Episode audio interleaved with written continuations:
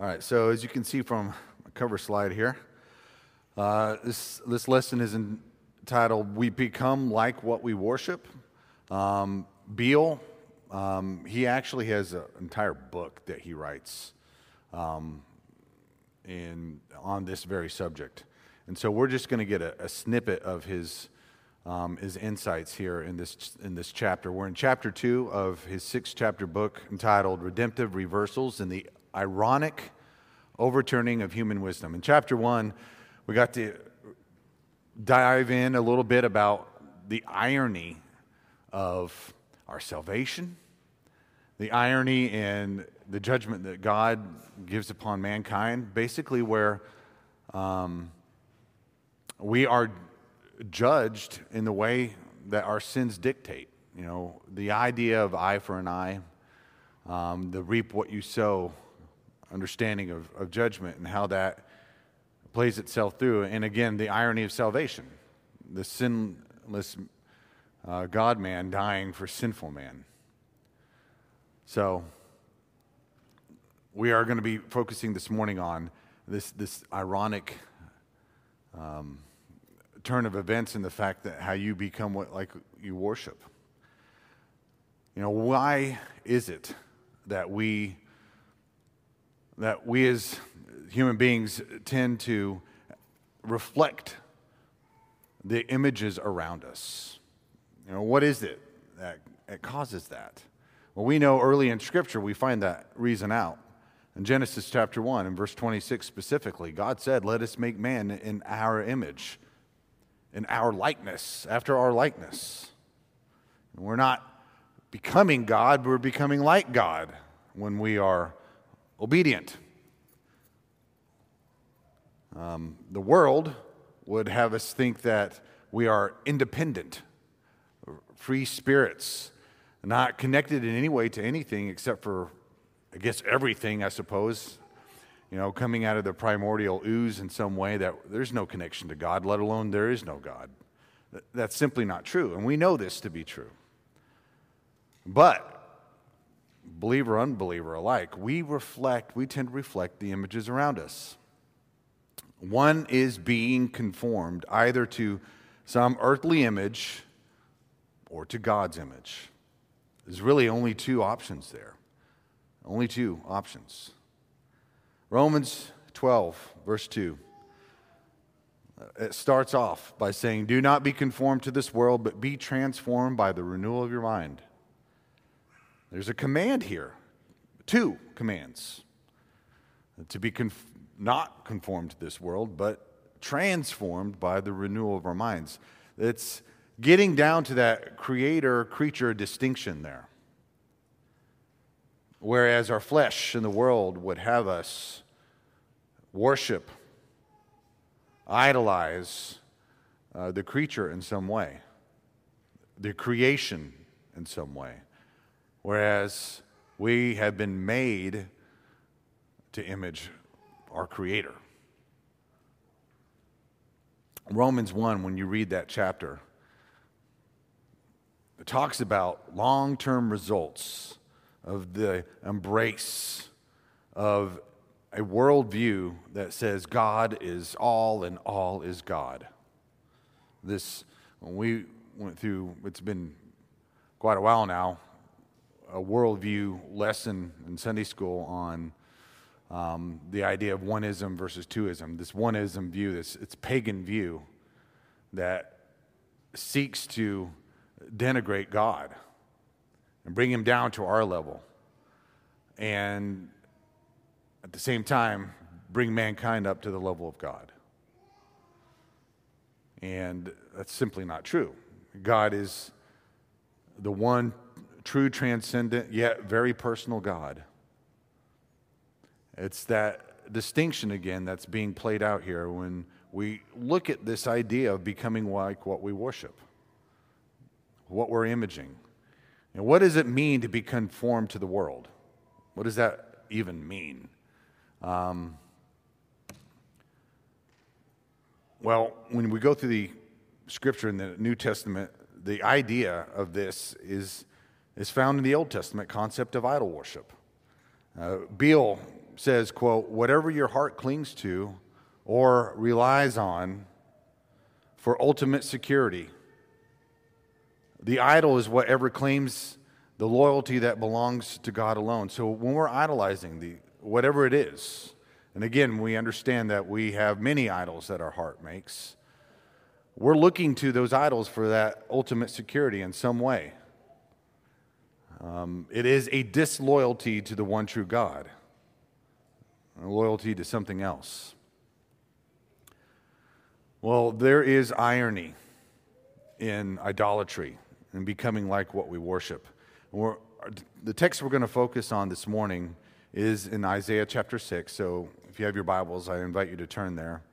Um, Isaiah chapter 6, and we're going to be focusing really on verses 9 through 13.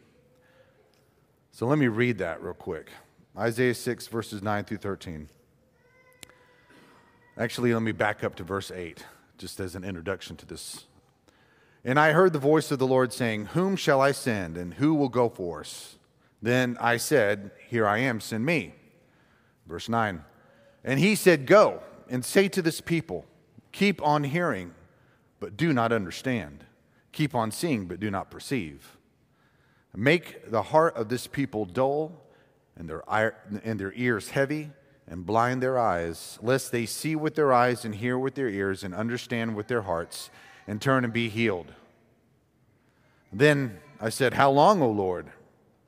And he said, Until cities lay, lie waste without inhabitant, and houses without people, and the land is a desolate waste. And the Lord removes people far away, and the forsaken places are many in the midst of the land.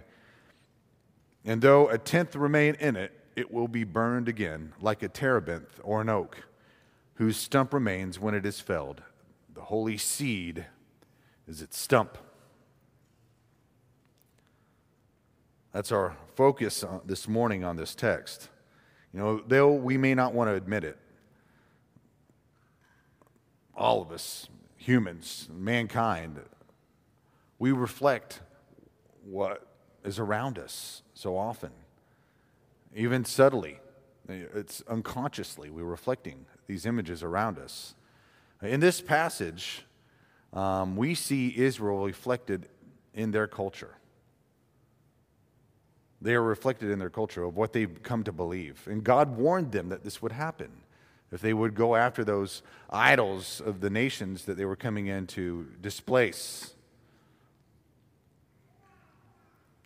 So, in this passage, as you're looking at it, what does it say that Israel predominantly reflected? These, and how did they reflect? What was, what was the outcome of what they reflected? You know, they became like their idols. The Lord told them this over and over again. It says in, in the text here, you know, a heart that is dull. Does, a, does an idol have a heart that feels? No, we know that. Ears that are heavy, blind, and blind their eyes. Idols can't hear, they can't see. And, and Isaiah was commanded by the Lord to come and, and preach something to that, that they wouldn't understand. It was a hard message for Isaiah to receive. But we got to ask ourselves if there's anything in our culture, culture today that we reflect. That's one of the main applications um, that we have in this chapter, in chapter two of this book that we're going through. You know, in this post postmodern culture that we live in, it's a very apathetic culture. You remember we went through some studies on worldview, even with going through that book by Francis Schaeffer. And um, studying the, the period of enlightenment and, and you know, how mankind sinfully, humanistically, searching, but discovering in the end, largely we read this in the 19th and 20th centuries, uh, uh, of how that pursuit that humanistic pursuit of mankind failed miserably. And the philosophers of the day just became very apathetic. There's nothing really left to do but to enjoy yourself sinfully. was their, was their thinking.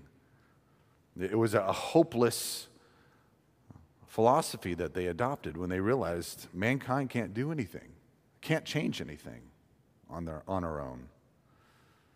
But as, Christ, as Christians, um, you know, we have to deal with issues such like materialism still. It has left many in the church to become like Ezekiel's dry bones. It's stealing hearts, you know, making many people long for something that is not eternal. That's what materialism does. We're not thinking eternally when we're being materialistic. We are becoming idolaters in materialism when that's what our heart pursues. And so that's the challenge, that's the warning we have before us. And that's a big takeaway that we have in this chapter. So, in this, this text that we have before us in Isaiah chapter 6, we can see what Israel should have reflected. If you look at the inverse of this, Israel should have been understanding. How many times had God sent them the prophets to explain to them how to apply his law and to live out these truths in a righteous way, looking to God alone? Many times they were to be understanding, they were to be seeing, uh, perceiving these truths. But they were becoming like these idols. It's, it's important that we get a wider perspective on the context in these verses. And so, what we're going to do now is we're going to walk through uh, this, this passage in Isaiah 6 a little bit more deeper.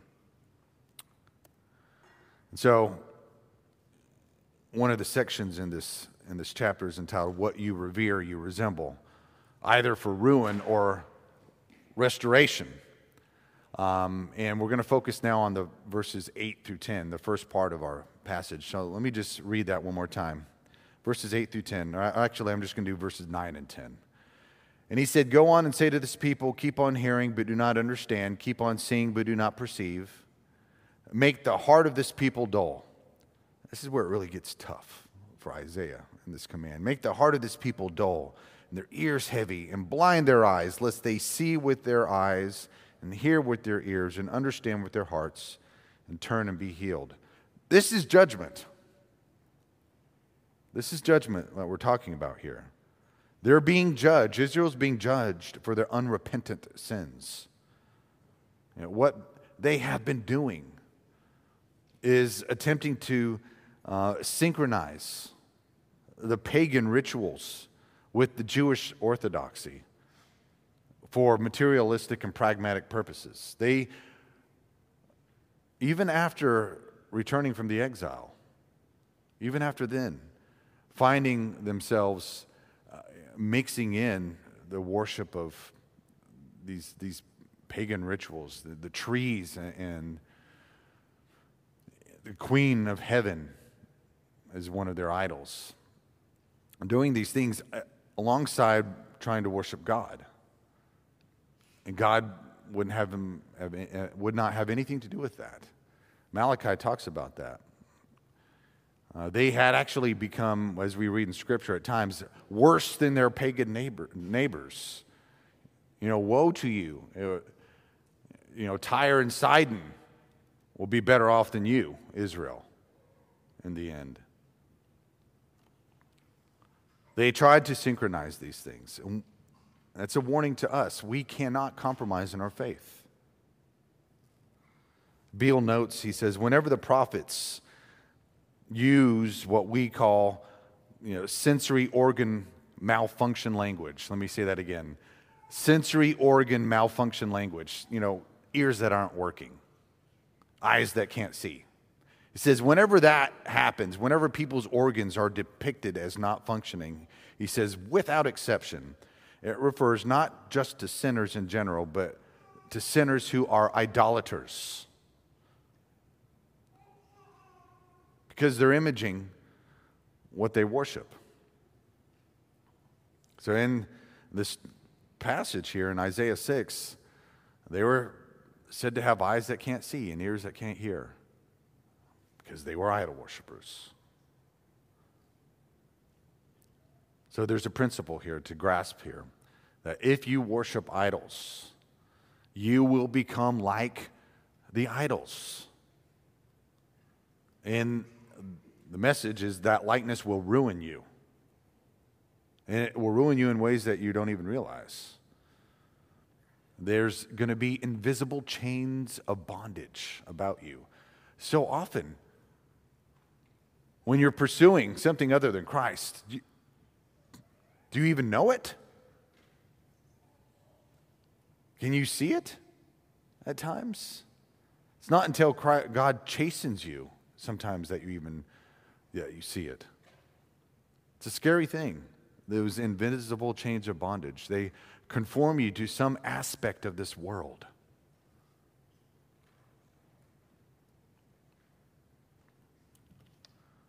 Beale says that verse 9 in Isaiah 6 can be paraphrased as this Isaiah, you go and tell this idolatrous people that they have been so unrepentant about their idol worship that I am going to make them as spiritually insensitive as the idols, as spiritually inanimate as the idols. You, like idols, Israel,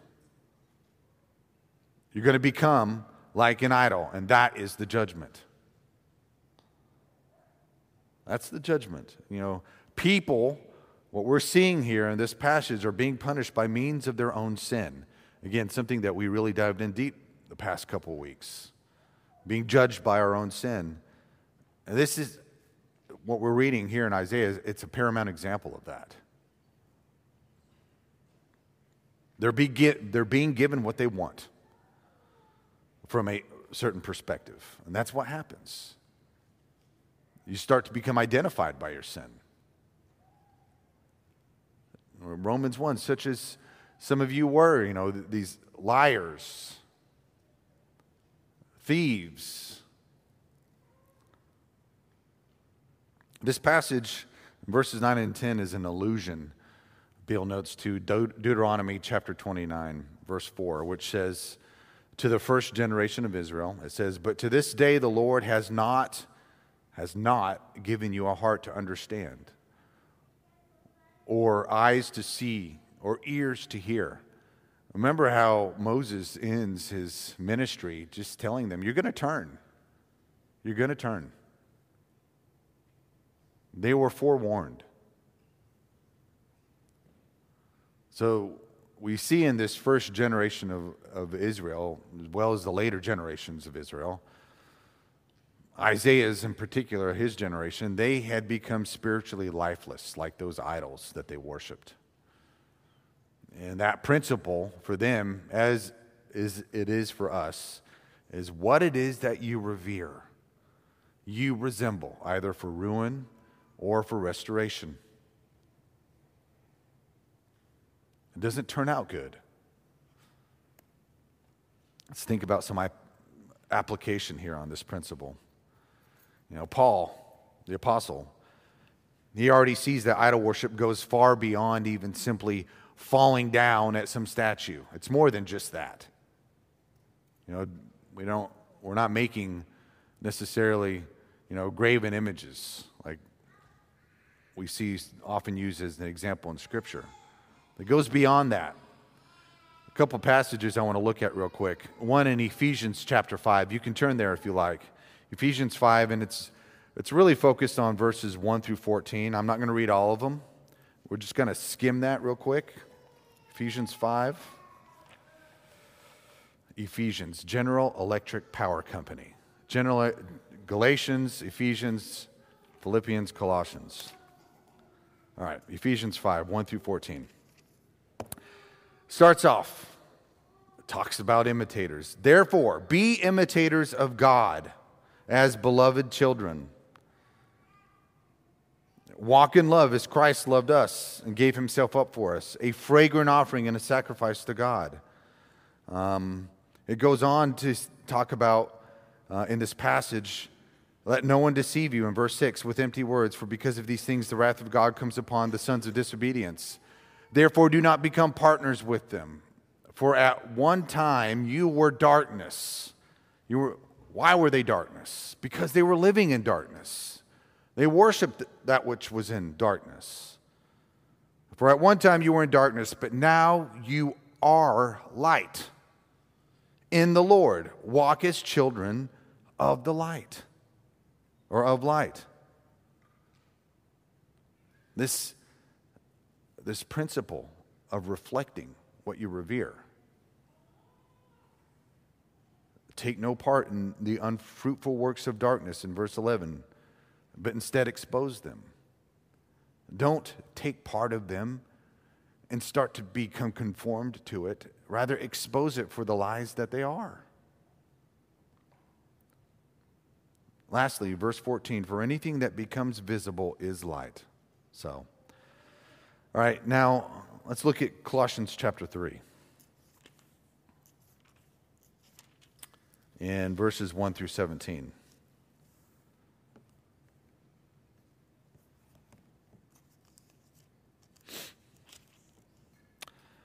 You know, this is Paul talking about putting off the old and putting on the new.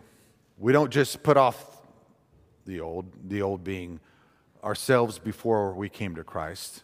You don't just put that off and not put on Christ because if, if you remember what we learned on this passage is if old, all you're doing is putting off a sin of some sort and not putting on Christ instead, you're going to put on something that's going to be around you, something that is infecting you in some way, some other sin perhaps, if you're not putting on Christ. So we put off the old and we put on the new. It's you don't have one side of the equation without the other. That's what Paul's talking about here. You know, if you have been raised with Christ, seek the things that are above, where Christ is, seated at the right hand of God. And we do this in verse 2 by set your minds on things that are above, not on things that are on the earth. It's talking about being conformed to the things that are above, not the things in the world. These are principles that we see Paul talking about. Paul's talking about what and how this covetousness that we can become inflamed with and greed these are really idols in our, in our hearts. And so, you know, we see Paul, you know, spiritualizing idolatry and the fact that we become that part of us that's compromising with the world spiritually. To the same degree that we're compromising, we're becoming unspiritual. And that's not, that can't be so for us as believers. Money. It was an idol in, the, in their days, in Isaiah's days, and it's an idol in our days. Again, an, an idol is any substitute for God. The Oxford English Dictionary defines religion as a thing that one is devoted to. What you're devoted to. Can, obviously, that can be God or something else. It can be anything that blinds you to the truth. You can become devoted to that, even things that are good. How about a false view of Christ? That is an idol. A false view of Christ is an idol. Any substitute for the true Christ is idol worship. John, he talks about that. He says in his first letter Beware of the false teachers who are introducing false teaching about Christ and basically, he's saying if you are sucked in by them, you're going to become an idol worshiper. These false teachers. That's what they're trying to create. That's why it's so important that we know who our Lord is. You know, we've, the church has labored in this. Creeds like the Nicene Creed or uh, the symbol of Chalcedon, breaking down for us who is Christ and his nature, as man and as God? The, the things of the world, they, they work into the hearts of all people, all people, believers, unbelievers, to varying degrees. And then idols are made because of this. It's why someday the world will be destroyed. And we're going to get a new heaven and a new earth. So Israel worshiped idols for the same reason we also learn, for the same reason that the Athenians worshiped idols. Beale he talks about this. He says, The Athenians wanted to be sure, and this is the idea of syncretism. He said the Athenians wanted to be sure that they did not leave out any God who could prosper them. In case there was a God that that they did not recognize. You know, Israel worshiped the gods of the Canaanites. They did the same thing. Of course, Beale is referring to that, that statue to the unknown God as he was in Athens. But Israel worshiped the Canaanite gods. It was not that they were trying to reject the Lord purposefully, not necessarily what, is what they were trying to do, but they chose to worship these other gods in addition to try to kind of double dip in prosperity. They worshiped gods of fertility, for example, so that their children, their, their flocks and herds, their crops would all flourish. God was being merciful to them in this time. And so they thought, well, man, I, I got to continue doing this. And when you hear Jeremiah's message to them about what they're doing in this syncretism, putting these things away. There are even periods of time where Israel obeyed, and they were tested in it. What they were actually doing is being judged for their sins eventually that came upon them. And they thought, okay, well, it's because we, we quit worshiping the Queen of Heaven, for example. They didn't get it. Their ears have become dull. The eyes couldn't see. That was the judgment. Today, many uh, of the idols that target us are idols for economic prosperity. It's no different for us today. Know, money is a form of potential idol. You know, forms of security that we try to get from it. Like, you know, having a 401k is wise planning. But thinking that that's your salvation, it's becoming an idol. Even a balanced budget can be an idol. If you find your security in that, these are wise things. But you have to be aware of who gives the blessings in our life. They all come from the Lord.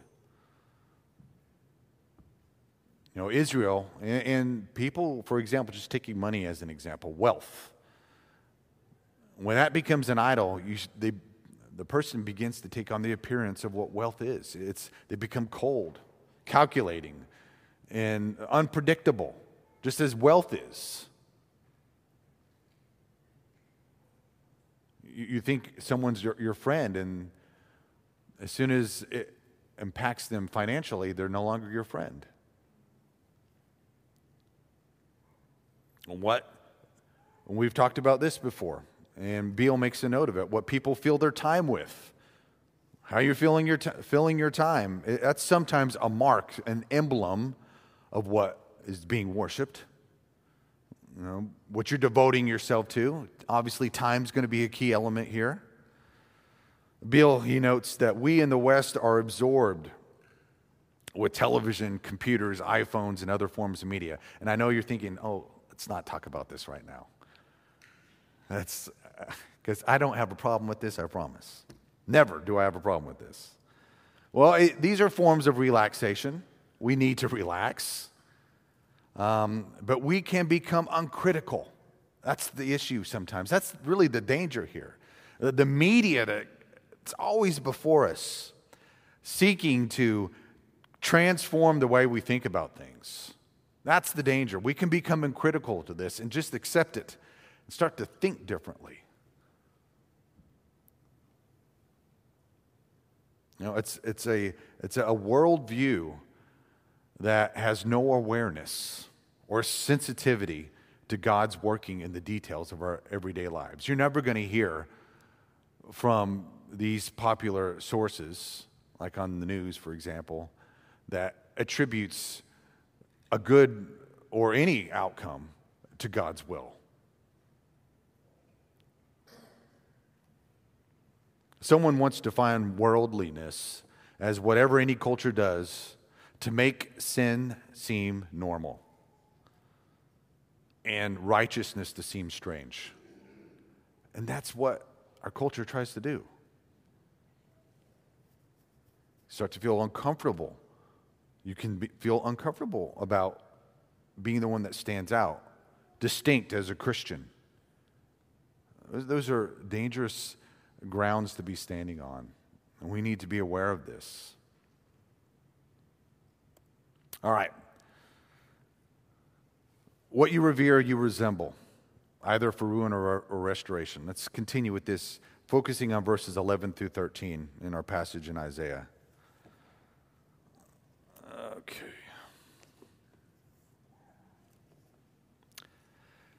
Then I said, How long, O Lord? And he said, Until cities lie waste without inhabitant, and houses without people, and the land is a desolate waste. And the Lord removes people far away, and the forsaken places are many in the midst of the land. And though a tenth remain in it, it will be burned again, like a terebinth or an oak, whose stump remains when it is felled. The holy seed is its stump.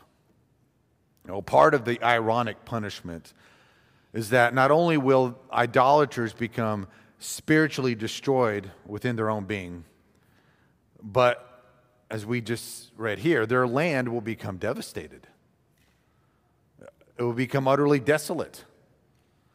And this is an outer reflection of that of the people's inner spiritual desolation. Uh, this was the enacting, the carrying out of the threats of that covenant that God imposed on them in the Mosaic covenant. They were warned that the land would spew them out. You know, Israel's physical exile and separation from their promised land indicates their spiritual exile from God. Since, again, their land was where God's unique special revelatory presence dwelt. It was in the temple. How would they know how to worship God without the temple? It represented God's presence that they did not appreciate when they had it. This, again, is not only a picture of their spiritual condition, but it's a picture of their judgment for their spiritual condition. God made that nation completely spiritually insensitive, as Isaiah was commanded to do, so that they would be judged for their sin.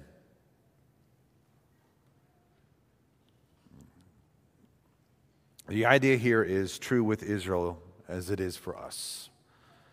We, what we revere, we resemble, either for restoration or for ruin. In chapter 1 of Isaiah, in verses 29 through 31. You don't have to turn there, I'll read it real quick. It talks about this latter part of our, our, our passage. It says, For they shall be ashamed of the oaks that you desired, and you shall blush for the gardens that you have chosen. For you shall be like an oak whose leaf withers, and like a garden without water. And the strong shall become tender, and his work a spark, and both of them shall burn together with none to quench them. Israel becoming like these trees, resembling that destiny of destruction. In an expression of an ironic principle, the major theme behind the book we're going through, the irony here. Those who make these idols become like them so do all who trust in them. They looked at these trees and they worshiped them, thinking there was some mystical, spiritual aspect about the trees. It sounds kind of familiar these days, doesn't it? Um, nothing new under the sun. Isaiah, back to our passage in chapter 6, the latter part of verse 13 it's asserting that the nation that the Lord in, intended to be a holy seed, they had become so profane through idolatry that they were indistinguishable from those pagan nations around them. They looked just like them.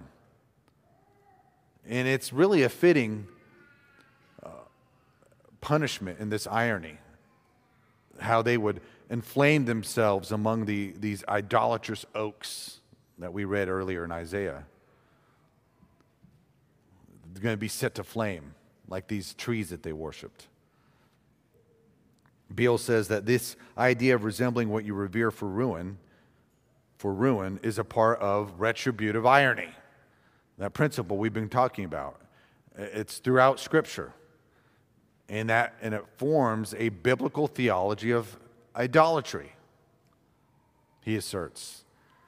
But it's opposite of resembling what you revere for restoration, not for ruin, but for restoration, is a part of the restorative irony, this irony of salvation. And that streams throughout the Bible, this redemptive plan of God's.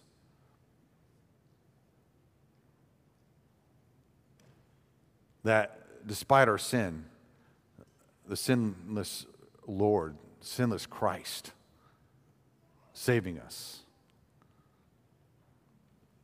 Well, I'm going to try to wrap things up now. The principle what you revere, you resemble, either for restoration or for ruin. Uh, one thing that's interesting in our passage um, is that th- these verses 9 through 10 are quoted in the New Testament, in each of the Gospels. Uh, very pivotal points in their accounts of Christ. And they are put there to say that the generation of the Israelites living at even Jesus' time, they were going to finally be judged because of that idolized tradition that they had. It was like what Malachi warned them that when the coming the Messiah would come, he was going to refine them with fire. There's going to be a burning. So Isaiah prophesies in chapter 11 of Isaiah that there's a new root of Jesse. This is the other side of the coin. A root will spring up from this stump that we see in our text, and it will be Jesus. And there will be a new Israel constituted on a new basis, on grace, a new covenant, not on the, that old theocratic basis. So, how does this apply to us? We can look to Revelation, for example, for some warnings. Um, we had Gentile churches that were being addressed at the beginning of the letter there. Five of the seven churches are in danger, if you recall, of losing their identity in Christ because of idol worship. They've lost their first love, it talks about.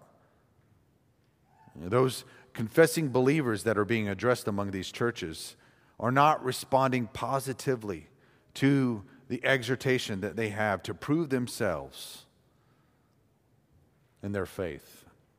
And they're becoming stubbornly deaf and blind, all on a spiritual level. And that is the address that we see in Revelation to these churches. They're not resembling Christ, but they're resembling the world in some way. Paul talks about this in 2 Corinthians 10, verse 5, he says that we are to take every thought captive to the obedience of Christ. So any thought that we do not subject to the rule of Christ can become an idolatrous thought. Just consider how all these invading worldly thoughts impacted one of the wisest men who ever lived, Solomon. You know, he married these pagan women whom the Lord warned would turn him away from being a true worshiper of God, but uh, becoming an idolater. Uh, his great wisdom did not influence them, it didn't influence their wives. Their ungodliness influenced him instead. That's how it works. That's how it works the bad rubbing off instead of the good. It's, it's true as on whom it is that we associate with. Now, if you're a Christian, how do you relate to the various groups of friends that you have, uh, especially to you young people? Learning this, sometimes it's hard to learn it. It matters who your friends are. Those bad things, if you are entertaining close friendships with unbelievers, that is unwise. Who can you go to when you're going through something difficult? Can you go to that unbelieving friend? No.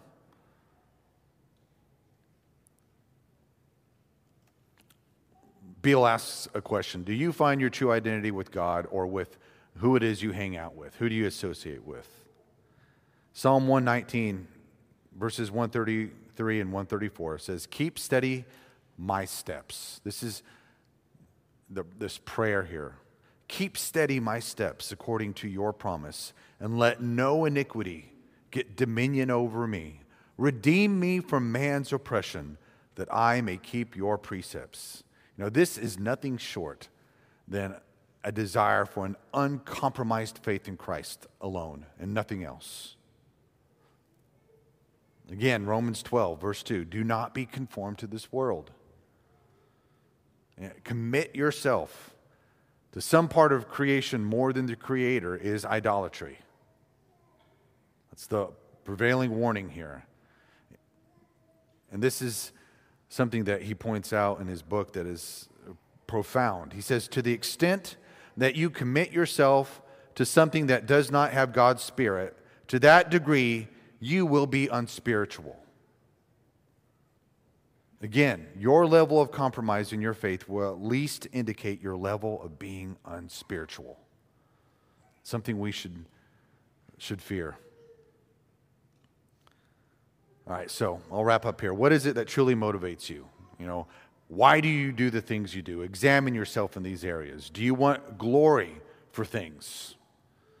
Are you really taking pleasure in what God takes pleasure in, which is His glory? And so, the great irony that we see here in this chapter is that, again, we become like what we worship. An uncom- a compromised faith where a believer is supplementing Christ in some way with pieces of the world for anything that claims loyalty. Loyalty that belongs to God alone. Your faith, that person's faith will suffer the effects of looking less like Christ and more like the very thing that truly hates Christ.